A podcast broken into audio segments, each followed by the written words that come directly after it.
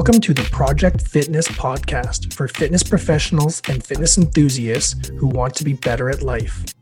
Fitness is the greatest investment of anyone's life. However, it's not easily obtained, and anyone who says different is just plain wrong.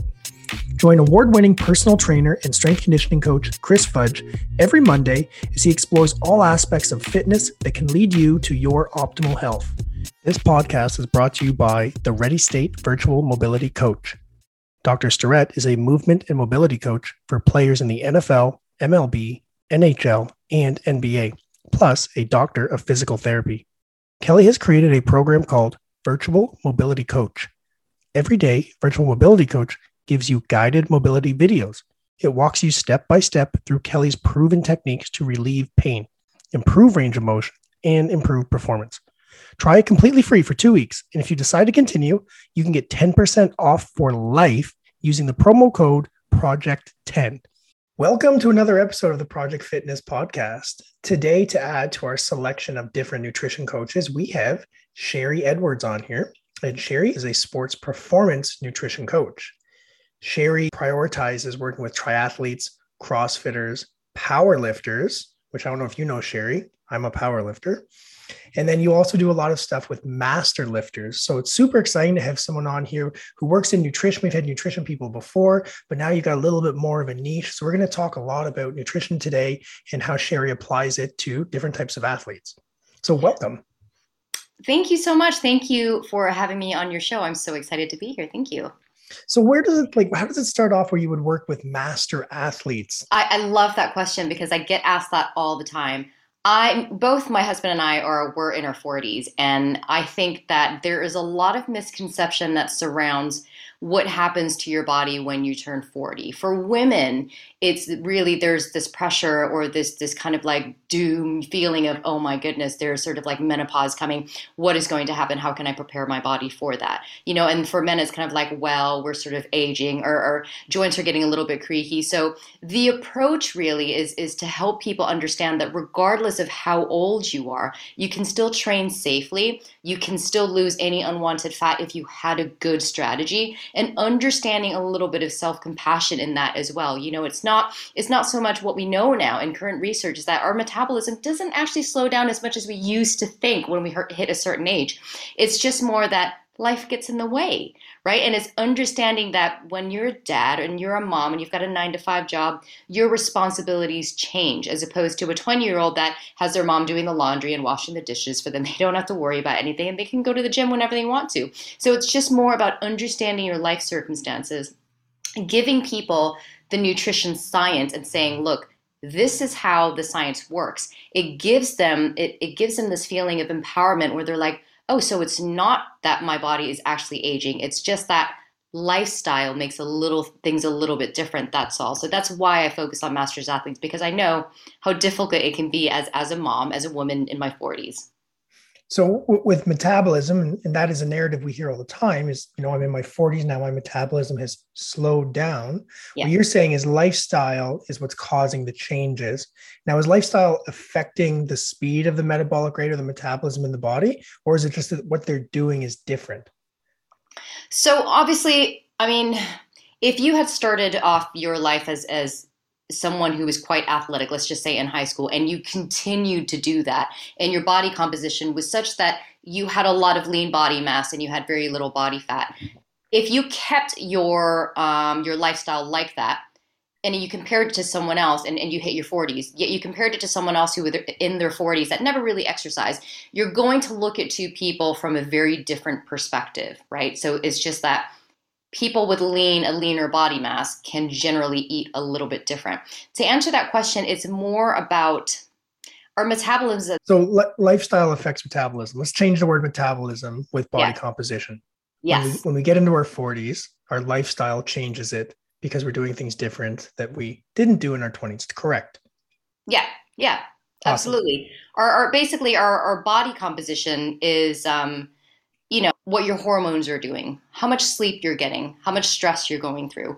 All of these things essentially will affect how your body processes food. So you might have heard of energy in versus energy out, or calories in versus calories calories out, or, or CICO as I call it, CICO whether you are a 40 year old woman, a 50 year old man, whatever you're doing in life, it doesn't actually negate the calories in versus calories out, but it how you spend your day-to-day life you know with the foods that you eat um, how much you're moving throughout the day how much stress you're experiencing it actually affects your energy out if that mm-hmm. makes sense. Yeah.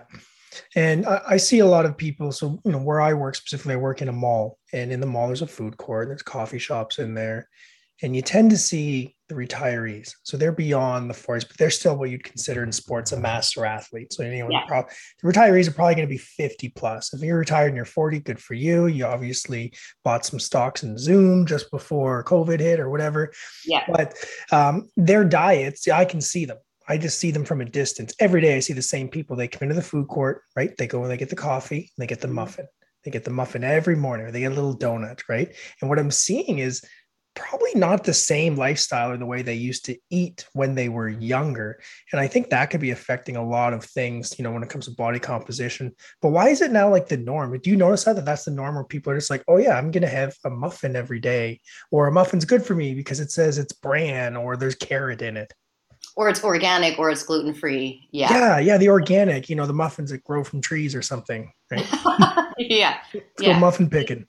I it's it's so true because you get these sort of food halos where you know you go to the supermarket and it's it's all about marketing, isn't it? Because you've got two different foods and what makes one more you know uh, cleaner eating whatever that is what makes one more evil than the other. Food is essentially food. I always talk about it as as it is literal energy that goes in your body and it goes out. So, I mean, is it normal that people are sort of like eating whatever they want to? Yes, there's that as well. But I'm I'm loath to say people shouldn't eat what they want to say because I think I, I believe in sort of a, a healthy balance of eating the things that you do love. But perhaps if say an individual individual was to their goal was to lose weight. Perhaps eating a muffin every single day isn't going to be ideal. Maybe that's just not what's going to help help them achieve their goals. So perhaps it's something about instead of eating one every single day, maybe you can eat it 3 times a week. So finding that continuum that that works for you. It doesn't have to be black or white. That's that's sort of the mentality you tend to get as well. I eat so well from Mondays through to Fridays, and then Fridays, and it's like Saturday, Sunday, you're sat by the TV eating all Long these weekends. They get because you. you've been restricting the foods that you love. If you mm-hmm. love a Snickers bar and you love, you know, having like a frappe from, you know, whatever, have those things within reason.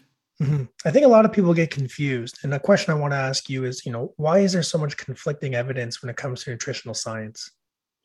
I love that question because there really could not be a truer statement. And to answer that question, it's it's a hard one. And I think the, the easiest way of explaining is because what works for one person won't necessarily work for another person. And science might be science, but we aren't textbooks. Like humans are not robots, we're not textbooks. So just because one thing worked for one person doesn't necessarily mean it'll work for someone else. Mm-hmm. And the reason for that is because, again, we've got different genetics, we've got different lifestyles. We're different weights, different different genders. Our bodies function differently. So I always use the keto diet as a perfect example. So you might have a person who goes on a keto diet and they're like, I lost 50 pounds in three months. Keto is the best diet. That diet might have saved that person's life. That diet might have been the best thing that's ever happened to them.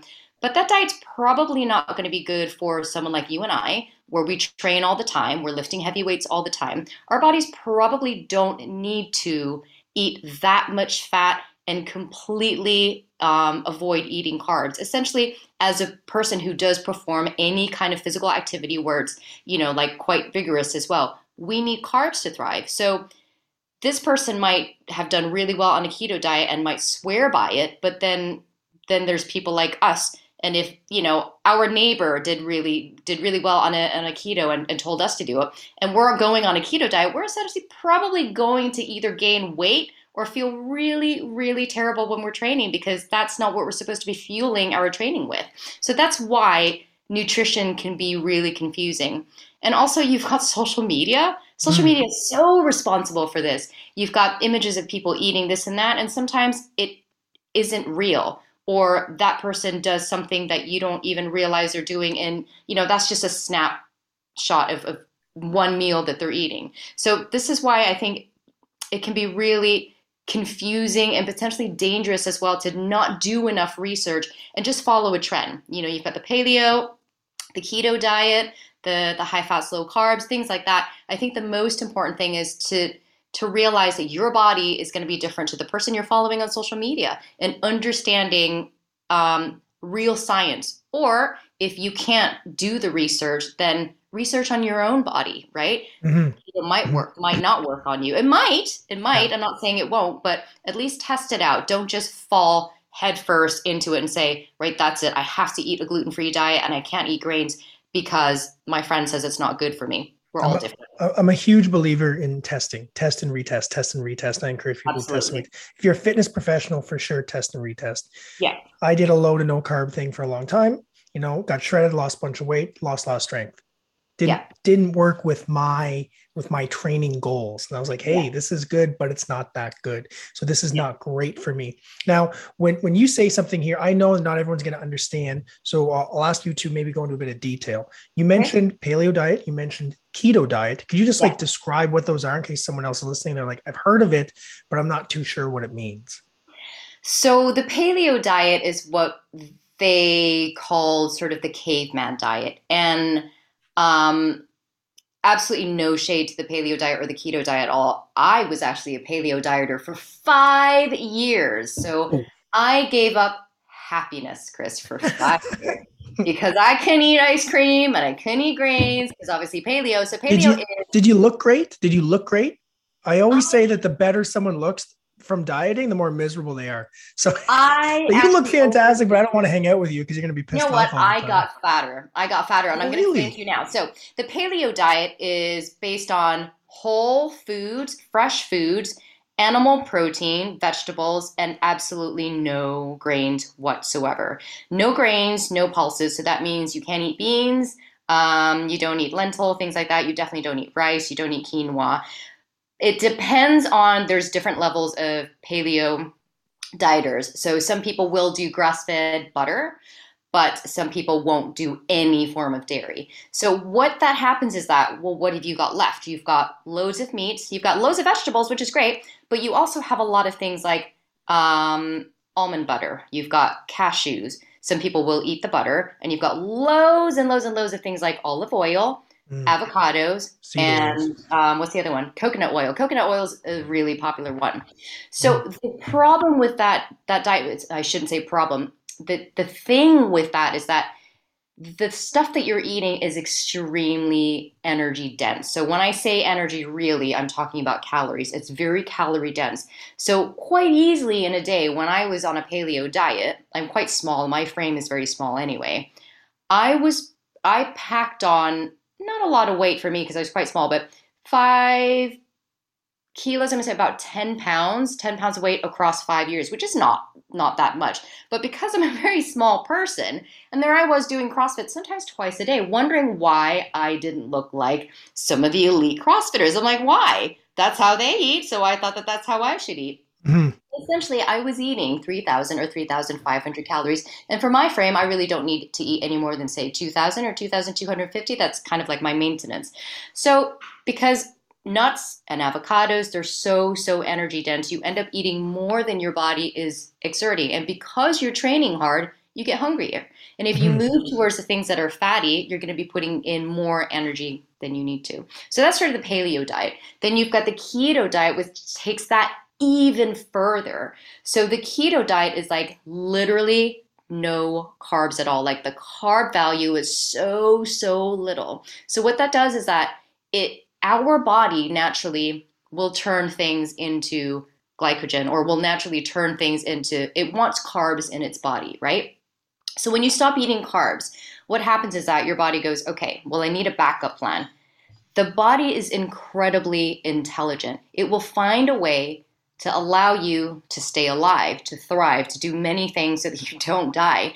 But essentially, going into ketosis is a backup plan, and your body doesn't actually want to do that. So, if you're sitting around and you just have a nine to five job and you don't really go out, you don't do very much, you don't exercise, the keto diet is absolutely fine.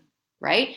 Fats are extremely efficient in terms of energy. So, if I always use this as an example, if you were stuck on an island and you needed to stay alive, what is going to keep you alive is the fats.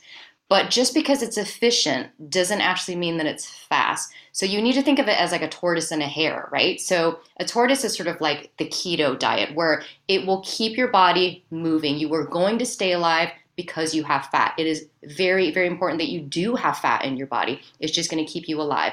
But in terms of getting you to perform and move fast, like um, PRing in the gym or doing sprints or, or doing a million burpees, that is going to need to come from carbs because sugar or carbs or glycogen, which is the the um, how carbs are, are stored in your body, is is how it's going to power those movements because it's fast releasing and and it's immediate. So essentially, your body wants to have the carbs, and then if it doesn't get that, it goes mm. into a backup plan. So that's basically what the keto diet does to you.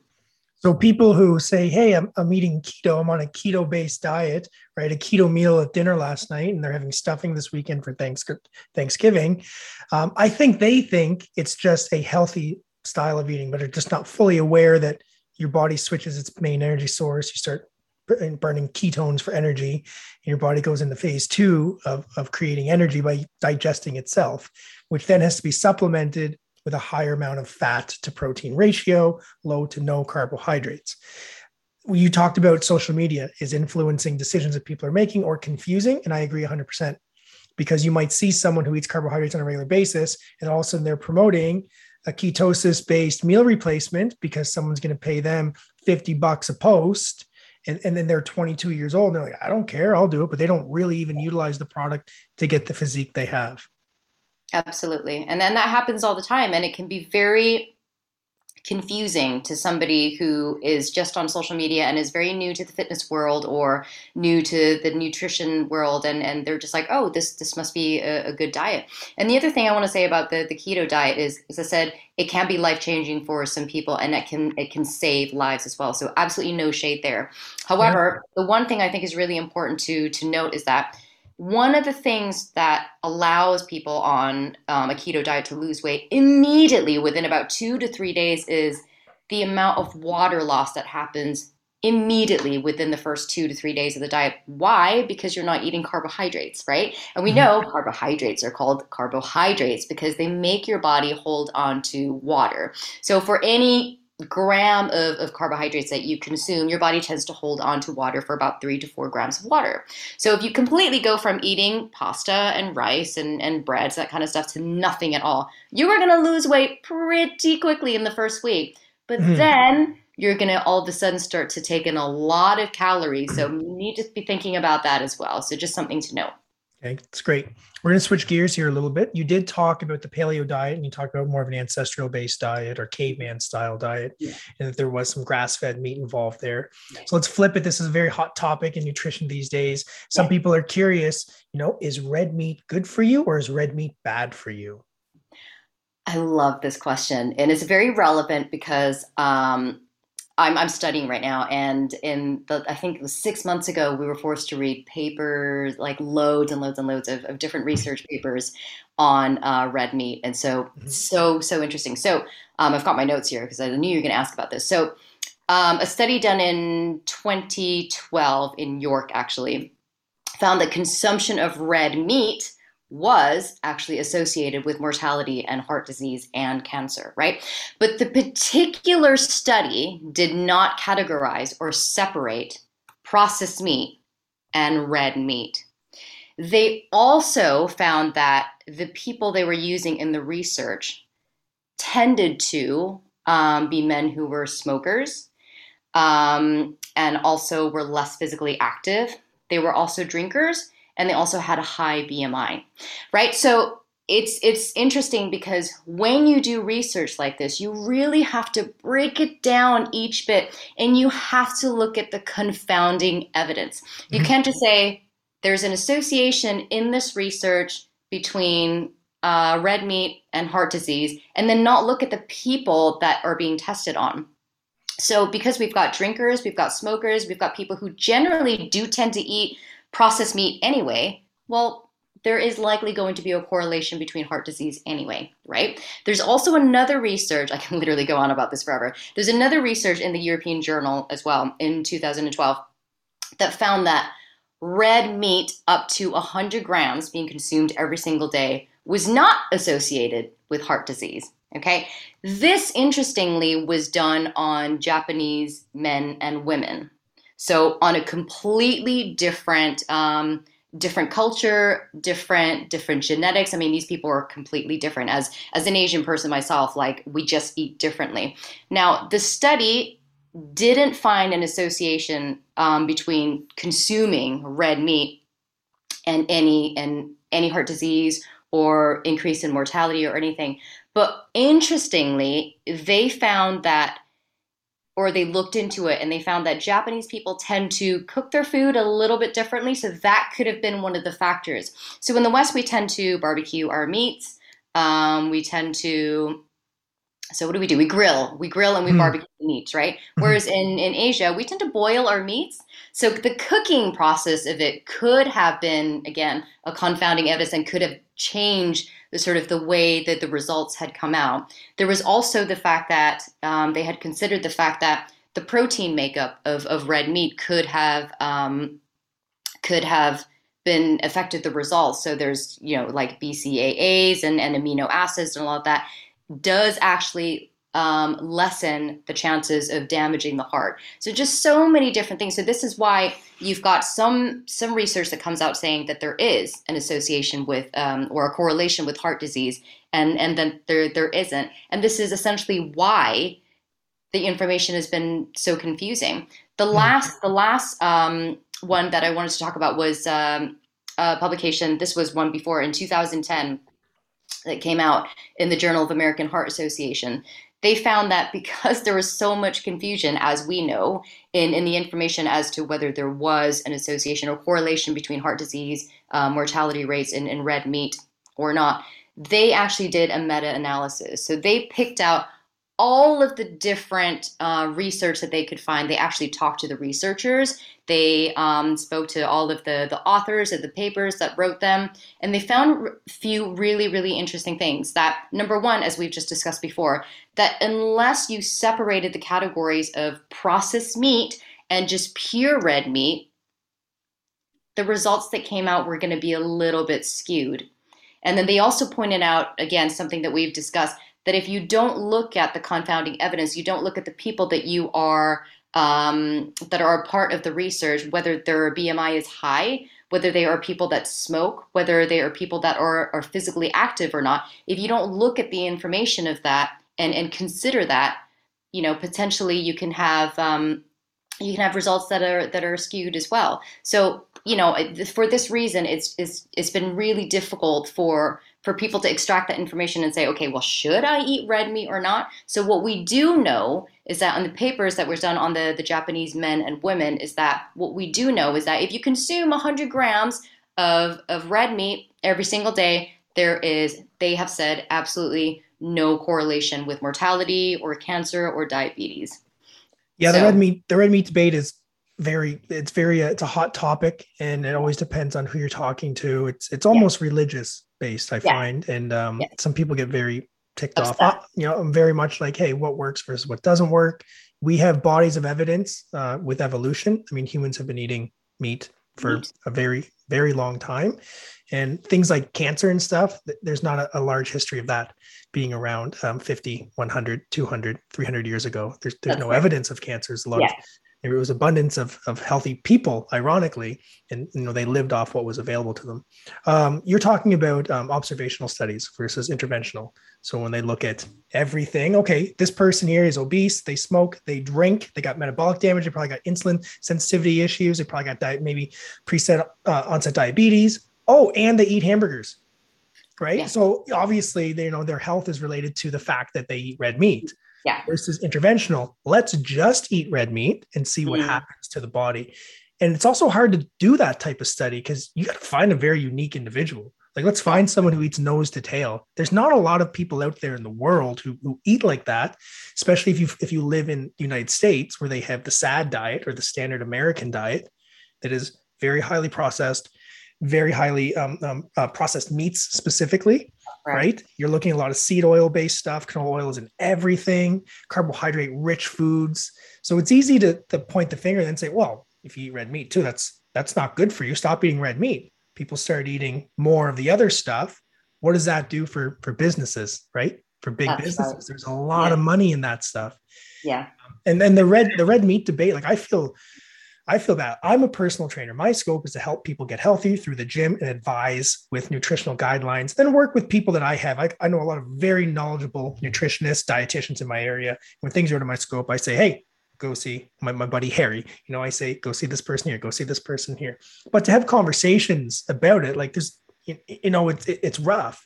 And it was 2015 the WHO came out and said that red meat is a carcinogenic. I don't know if you remember that in 2015. Yes. And that's where everything just changed.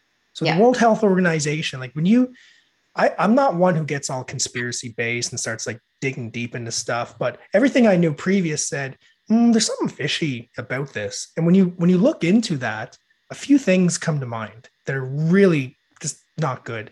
So they said in 2015, it's carcinogenic. It has, it relates to cancer they they didn't disassociate red meat with processed meat. We Yeah. all can agree processed meat is not good, right? And and that's not good for anybody. There's no research that says processed meat makes you healthier, right? We can everybody can agree on that.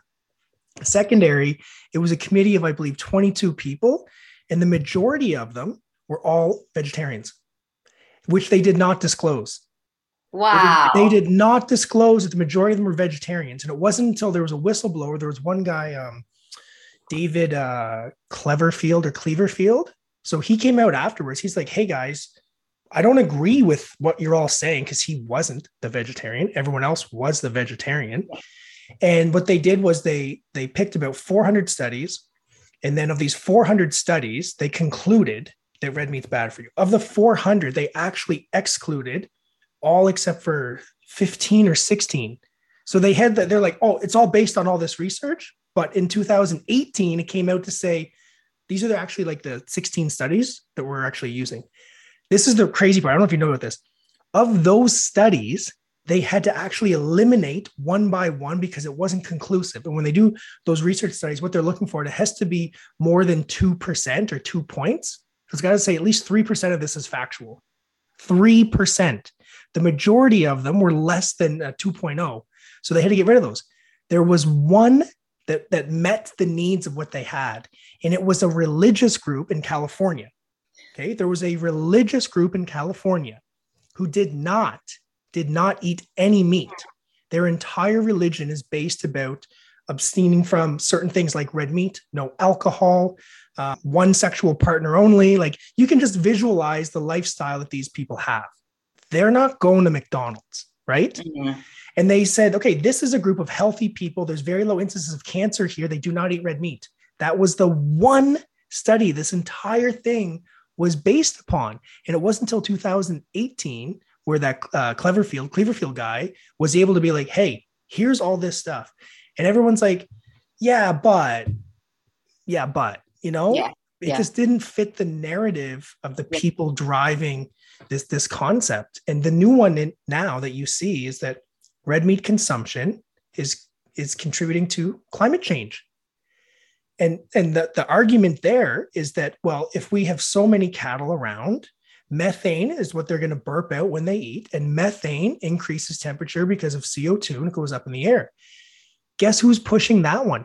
The automotive industry the automotive industry is funding all these little papers and research about that to prove it but it's only about a 2% of, of co2 that goes in the air comes from cattle and the automotive industry is like 80% but they don't want anyone thinking cars they want them thinking oh well if you go down to a&w and you get that that meatless burger you're going to be doing everyone a better service for climate and i can still go around driving my hummer you know what i mean Oh yeah, yeah. it, it, it's really like not a great spot to be in. And this is just, I'll, I'll get your opinion on this one here. Sorry, this is your hour, not mine. But when it comes to nutrition, Yeah. if, I go into uh, here in Canada, we have Chapters, which is like a bookstore, and there's like a nutrition book section, and you'll see like Yeah. 50 books up there. The majority of them that talk about getting healthier, losing weight, they all have one con common denominator in there, and it is about protein and protein consumption. It's like, hey, here's this diet, but there's protein in it. Here's this diet, it's heavy on protein. There's this diet, but it's heavy on protein. They have all these other little different things around there. What is your take on, you know, when it comes to weight loss and the macronutrient of protein? Do you find it very efficient for people? Do you think people undereat? Do you think master athletes need more of it? I think protein is definitely underconsumed by most people. I would definitely agree with that. So most people who come onto the coaching um, program with me are overeating fats, very likely overeating carbs as well, and undereating on the protein. So that's just definitely uh, a pattern that I see. Um, it that is down to the fact that protein is generally not as palatable as fats mm. and carbs.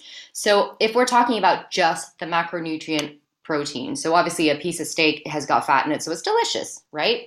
Or some cheese has got protein in it and it's got fats. Again, it's delicious. But if we're just talking about pure protein, like just turkey breast or just chicken breast, it tastes nice, but it's a little bit harder to just consume on its mm-hmm. own. Or like, you know, fat free cottage cheese or what's the other one? Greek yogurt or, or egg whites, right? Mm-hmm. So the stuff that you name that tends to be super high in protein and low in everything else is not as hyper palatable. So that's why people tend to to struggle to eat it. What we do know is that protein also um, releases hormones that make you feel full. So that's that's just one of the things. It's always always been a challenge of mine. I'm like, okay, well, how much protein are you eating? And they'll say, well, I think I'm eating a lot of protein, and they do tend to get the protein in plant protein, which is fine because our bodies don't actually care what kind of protein we're consuming. It's just that if you are eating a lot of plant protein, I do tell people, okay, well, make sure that you do eat a lot because a lot of it is fiber. It just goes through your body. Um, it's not as yeah. bio, not all plant protein is bioavailable as animal protein.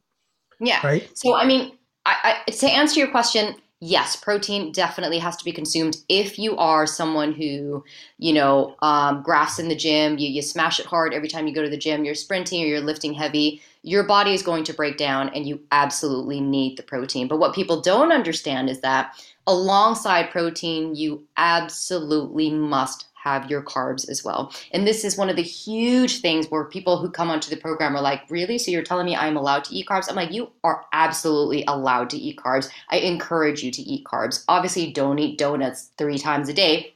Eat your carbs. And again, something like donuts, something that is very hyperpalatable, tends to be a mixture of the two macronutrients that we enjoy, the fats and the carbs. So again, I tell people when you're training, make sure that you're focusing on the peri workout. So make sure that before you work out, you're having your carbs. In between your workout sessions, you're having some form of liquid carbs. After you train, make sure that you're having your carbs. And then on top of that, your protein is just consistently being um, evenly broken down and distributed throughout the day. That's all I say you have a recommendation for the amount of the average amount like like in your practice with your coaching and stuff are you, are you trying to have females aim for this amount of protein you know per kilo of lean body weight or this amount for men? Is there numbers you try to stay have people meet? I think that i do tend to it depends on the person. So it depends on the person's um, current body mass, how lean they are, or the kind of sports that they do, the mm. amount of training, the volume, the intensity. So if somebody comes to me and they're just like, okay, I mean, I do get some clients that train at least three hours a day, and then they train sometimes like 15 hours a week. In that case, I will bump up their protein a little bit. Um, so, I mean, it's it's anywhere depending on the person the gender and how much they train. It's anywhere between i'm going to say 0.9 grams of protein per body weight to even 3.5 grams per pound of body weight. Again it really depends on the person and and the sport that they do. That's sort of what we look at. So with your triathletes versus powerlifters i guess there's the extreme opposites right? Yeah, yeah. okay who who has more carbs? Who gets more carbs definitely the endurance athlete. So, say for a power lifter or a strongman athlete, I will definitely have them consume more um, more fats. And then when you get like endurance athletes, it could potentially their their macro split could potentially go all the way up to 50 or 55 percent um, of their macro split in carbohydrates even. So mm. it's just sort of like fitting it into the calorie constraints of depending on what their goals are. So if they want to gain weight, I'll have them eat in a surplus, but we'll still jiggle with the, the macro ratio. If they want to lose weight, again, we'll have a look at how much they should be eating and then we'll taper that, you know, according to the plan. We might start to drop the calories. And as you're dropping the calories, you might have a little bit of wiggle room for for the macro ratio as well. It just depends on the phase and on the person, of course. Mm-hmm. Uh, it's very interesting. You mentioned the word calorie, and uh, my next question here, and I've had other different nutrition uh, specialist experts on the show before. I'm interested in your take. Is a calorie really a calorie? I love that question because the answer is frustratingly yes, but no. So you've got the thermic effect of food. Um, so a calorie is a calorie, right? Because what we do know in physics and in science is that a calorie or energy cannot be created and it cannot be destroyed. It is literally just moved from one form of something into something else. So let's say you eat a burger that has um, 900 calories and you eat a plate of spinach. I don't know anybody who would consume, but I'm just using that as an example. Oh man, we we um, we, had, we had a basket of spinach in the pan last night at the Oh yeah, okay. Well, not five minutes later, like, that that thing was down to a spoonful. Like saute them, they are really really good, right? But okay, it, so just, it dissipates. Say, it disappears in a nothing. It disappears. It's like the, yeah, so you got a ghost them, of yeah. vegetables. Yeah. You've got to eat them fresh, but then if you eat them fresh, they don't taste as nice. I'm totally with yeah. you there. Okay, so let's just say you eat you eat 900 calories worth of spinach, or you eat 900 calories worth of of a burger. The calorie amount might be the same, and it is going to go through your body the same, but is not going to come out the same. So that's why calories in are the same. So cal- is a calorie a calorie? Yes and no. So it goes in, yes, it's the same, but when it comes out, it's not the same. So how processed a food is is going to determine how quickly it gets um, used or burned in your body and how quickly it comes out.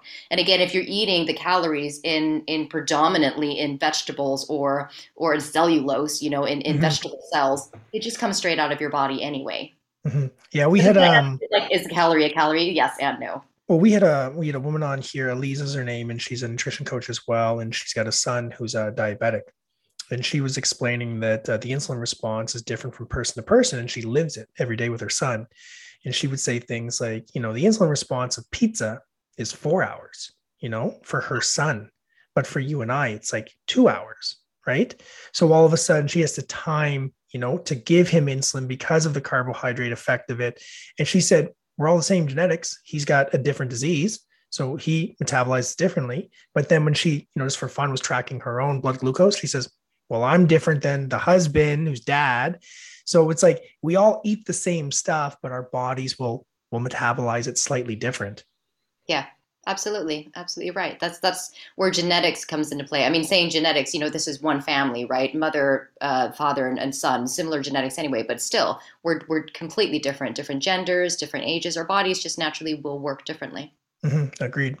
So in your program when you're working with people and you're working with these different athletes and stuff um, we you already said okay so per pound we're going to have this many grams of this. That's perfect when everyone is you know the dialed in A type personality. I'm a super athlete. I live and breathe this, which is a very rare breed of human beings. Yeah. The rest of us, we might be listening to this podcast right now and be like, ah, I feel like grabbing a bag of chips.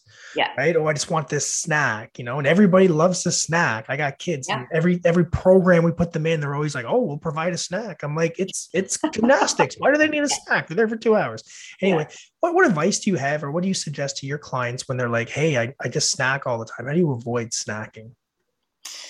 avoiding snacking i think the number one thing is is unexpected when i say this is that i think let yourself have the snack right what we tend to get is the black and white thinking the all or nothing so you know we were discussing i think before you started recording that you tend to get people going, I, I don't know why I'm not losing weight. I eat perfectly Mondays through to Fridays. And then mm. Friday comes because you've restricted the things that you love, you know, whether that is wine or or a Snickers bar or something, because you've just restricted, you feel like that's all you can think about. You just want to eat all the time.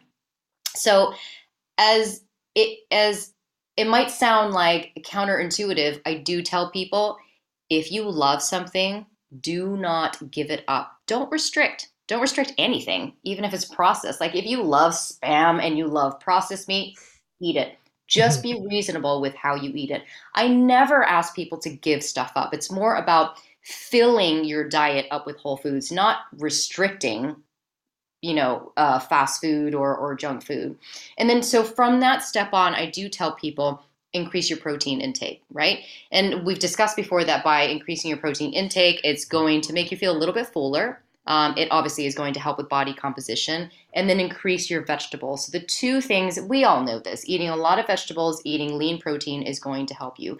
But in terms of how do you stop snacking, that is a deeper question. That's more about habits and behaviors. So I coach my um, clients in sort of like habit and, and behavior changes. So it might be things like notice your hunger cues and your fullness cues. This is something that in modern society we totally lack. And it's because we're on social media and we see a bag of Doritos, and I'm one of those people. I absolutely love Doritos. So if I look at it I'm like, hmm, I'm kind of feeling peckish. I want to eat mm. that. I am not actually hungry. My body does not need to eat right now. I'm not hungry. I just feel like eating. And understanding your natural hunger cues and your fullness cues will be an absolute game changer if you can learn to be super mindful. So I tell people when you're sitting down for a meal, be super intentional about your meal. Don't work by your computer and eat. Don't have your cell phone by you. Don't even watch TV. Be with your family and talk to them. Taste the food as if you're wine tasting your food. Feel the textures in your mouth taste everything, and really eat slowly. And when you notice what you're eating without, you know, watching the TV or, or being on your phone, you will slow the process down and you'll probably notice when you're full.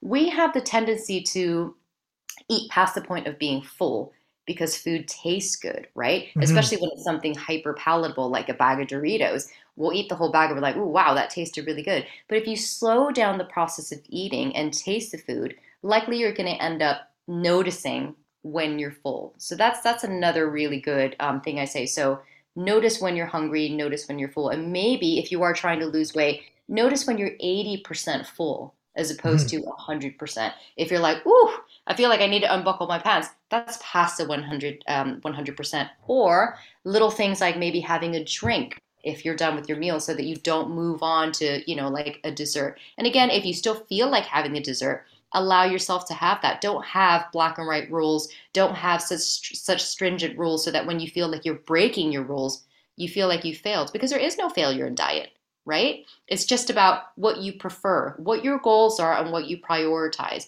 And think about it, I would always say think about it as I mean, I coach people in performance, so I would say think about your priorities as your performance rather than your physique. So in in everyday life as someone who maybe just wants to lose weight and they're not kind of taking sports seriously, I will say think about how the food will make you feel as opposed to how the food will make you look.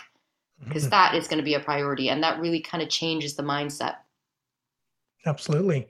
Um, you, you, mentioned about how the, the food makes you feel. Uh, I used to train a woman uh, a few years ago, and she was a um, food engineer. She's oh, a food wow. engineer. So I said, I even said, what's I've never heard of that. Well, yeah. So she's like a, a, chemical engineer. She would create um, chemicals that's put in foods that have different effects on the body. So there's one chemical specifically she was involved with. Um, what it does when you ingest the food is it slows down the release of leptin. So people, really? yeah. So leptin tells us, you know, that we're full. We're feeling yeah. full. This one chemical that is in what she said, almost every boxed item you will see in the grocery store almost every boxed item it's put in there so you overconsume it how crazy wow. is that Wow. how crazy is that that is the world that's legal well that's uh, she, she's american so maybe it's legal over there but, you know canada we're not far off yeah how crazy is that that is incredible. It's mm. so interesting you say that because this is what people um, don't don't often think about that our hormones are so so responsible for how hungry we are or how full we are. And mm-hmm. people often are so hard on themselves. They're just like why am i hungry all the time? You know like i'm either i'm lazy or or i never know how to stick to a diet. It is actually not your fault right? It's a lot of the times it's yes it's some of the foods that you're eating as well that can um, put these hormones into overdrive, or it's the lack of sleep, or it's the stress, or it's the fact mm-hmm. that your body is changing. When your hormones change, the way you feel hunger and the way you feel full will absolutely change as well. So that's another thing to kind of, you know, bring a, awareness to people so they realize, okay, maybe I need to back off work or I need to sleep a little bit more. And any, you know, the basic things such as like self care, you know, things like that is going to make a world of difference in how you eat. This is a good segue here, actually, as, as we just kind of wrap up. You know, what advice would you give someone? And I'll split this into two ways. What advice, one piece of advice you give someone who's looking to lose weight, lose body fat, and or one piece of advice you'd give someone who's looking to just eat better? For someone who wants to lose weight, I would say do one thing, come up with one habit every week, and make that habit so achievable and so easy to do that when you get to the end of the week, you're like, oh, I've nailed this. And then you can add on to that. So it might be something as simple as eating slowly or eating four to five portions of protein. And a protein, you can make it as simple as looking at the size of your palm and saying, okay, lean protein the size of my palm, I'm going to eat that four times a day, right? Something super simple. Or if you're not into eating lean protein because you just want to eat your fats, that's fine. How about we eat two fistfuls of vegetables with every single meal? Can you do that for three days, every single day for three days? And then if you get to the end of the third day and you're like, oh, I nailed it, well, can you do that for six days? Then can you do that for seven? And don't worry about, you know, not eating your Doritos, not eating your cake, not eating your burgers. How about you eat your burgers and you eat your vegetables, right? So just having something that's super small and achievable, but it's going to make you feel good about your level of achievement. Awesome. And what was the other group that you asked about? So, so that's for someone who wants to lose weight. And what if someone's like, hey, I'm okay with my weight, but I'm not yeah. eating that good? What advice would you give to someone to eat better?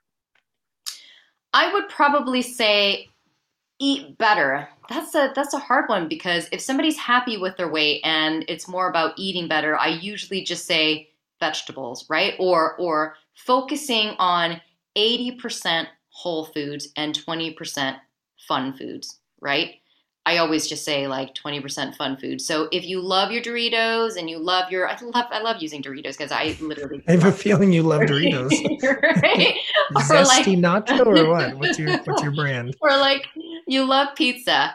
Eat those things. Absolutely don't restrict, but try to see if you can. Let's just say you're eating 50 50, right? So in a day, you'll eat 50% some whole foods and then 50% you'll eat absolute junk food can you increase the junk food to maybe 60%? Go 10%. And exactly the same thing. When you're looking towards changing habits and changing behaviors, they have got to be super small. When you try to go ham and you try to do 100% effort, 100% effort is great, but it's great for about 24 hours. And you get to day two and you're like, you know what? I've had enough. I don't want to do this anymore. So slowly increase from 50%, go up to 60%. Get to the end of the week, feel good about yourself. And then if you've nailed it, next week you're going up to 70%. And then you go up to 80%. And I would say hold it there at 80%. There is never a need for anybody to have a perfect diet that doesn't exist anyway, but there's never a need for you to have a perfect diet 100% effort yeah, e- even when you see like the super athletes with the perfect diet, that's when they're in camp,